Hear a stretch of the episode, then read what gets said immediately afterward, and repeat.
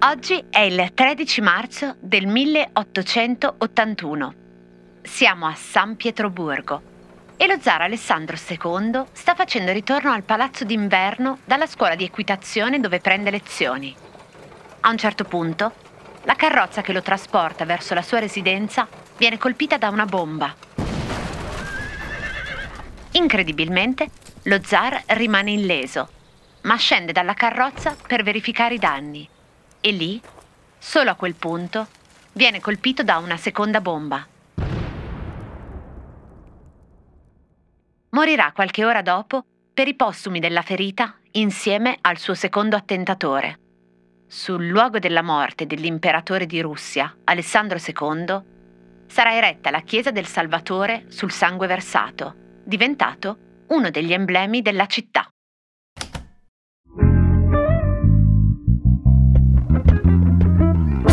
Cose arrivate da vari luoghi, epoche e situazioni.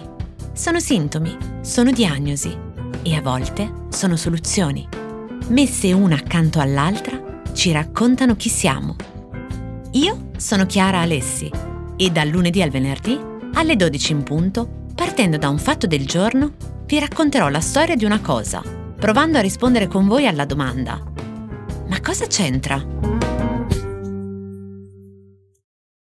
C'entra la morte dello zar Alessandro II con lo champagne Crystal?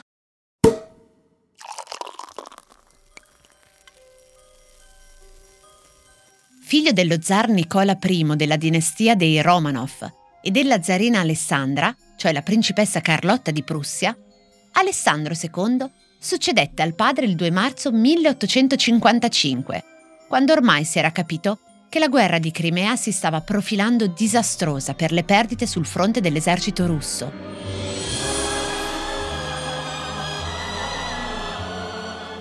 Alessandro II spinse per la pace. Rispetto all'eredità paterna era ostile all'educazione militare.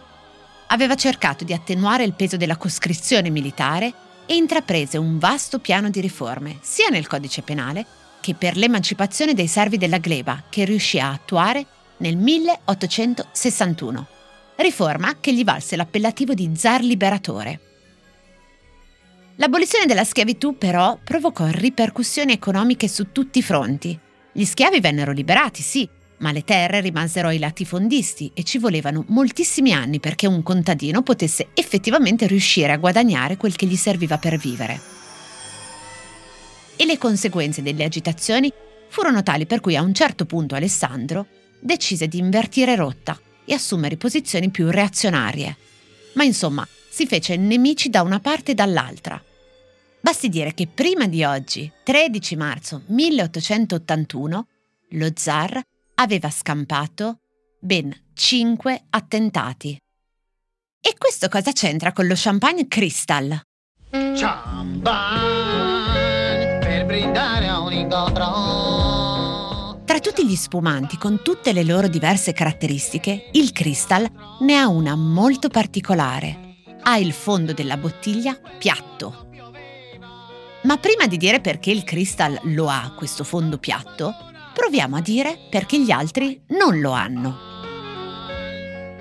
La storia della produzione delle bottiglie di vino e spumante è un esempio per me interessantissimo di come in certe cose che ci circondano le necessità produttive hanno determinato alcune conseguenze formali che a loro volta nel tempo hanno mostrato dei vantaggi che hanno fatto sì che anche quando l'evoluzione nelle tecnologie avrebbe permesso di superare quelle soluzioni formali derivate direttamente da questioni tecnico-produttive, certe soluzioni siano state mantenute lo stesso perché appunto si erano dimostrate vantaggiose. Chiarisco con il nostro esempio. Il fondo concavo della bottiglia dei vini e degli spumanti viene dalla precisa e semplice produzione originaria, che avveniva artigianalmente per soffiatura a bocca del vetro. L'effetto che si produceva con la soffiatura era come quello che si ha gonfiando un palloncino, che essendo sferico non avrebbe una stabile base di appoggio come serve a una bottiglia e quindi necessitava, finché il vetro era ancora malleabile, di modellare la curvatura sulla base, creando quella rientranza sul fondo che permette di appoggiare la bottiglia verticalmente senza che rotoli via. La curvatura del fondo però nel tempo mostrò di essere molto utile anche per il deposito e l'accumulo dei residui che una volta in quell'ansa più difficilmente vengono a galla, ma anche a facilitare la presa dei sommelier o di chiunque versi vino e nel caso dello spumante rendere più resistente il vetro alle pressioni delle bollicine. Insomma, aveva così tanti vantaggi che anche quando le bottiglie hanno iniziato a essere prodotte industrialmente, si è pensato bene di mantenere comunque quell'incavo a campana, derivato dalla produzione artigianale della bottiglia. Tranne una, almeno stando alla leggenda. E arriviamo così al cosa c'entra di oggi. Una bottiglia che sarebbe quella dello champagne francese di tipo Crystal, creato nel 1876, indovinate un po', proprio per il nostro zar Alessandro II. E sapete perché? Perché lo zar aveva chiesto che la bottiglia avesse il fondo piatto e fosse trasparente, motivo per cui venne realizzata in cristallo, perché temeva che qualcuno potesse usare il fondo a campana per nascondervi una bomba. Champagne per brindare un incontro.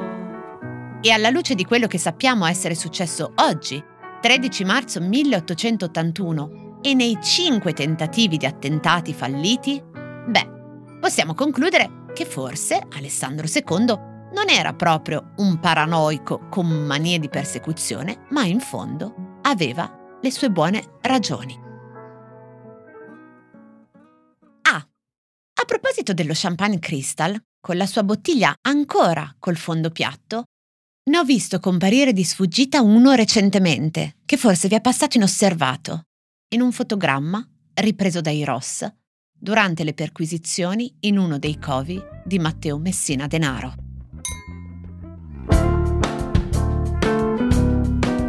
Cosa c'entra? È un podcast quotidiano del Post scritto e raccontato da Chiara Alessi.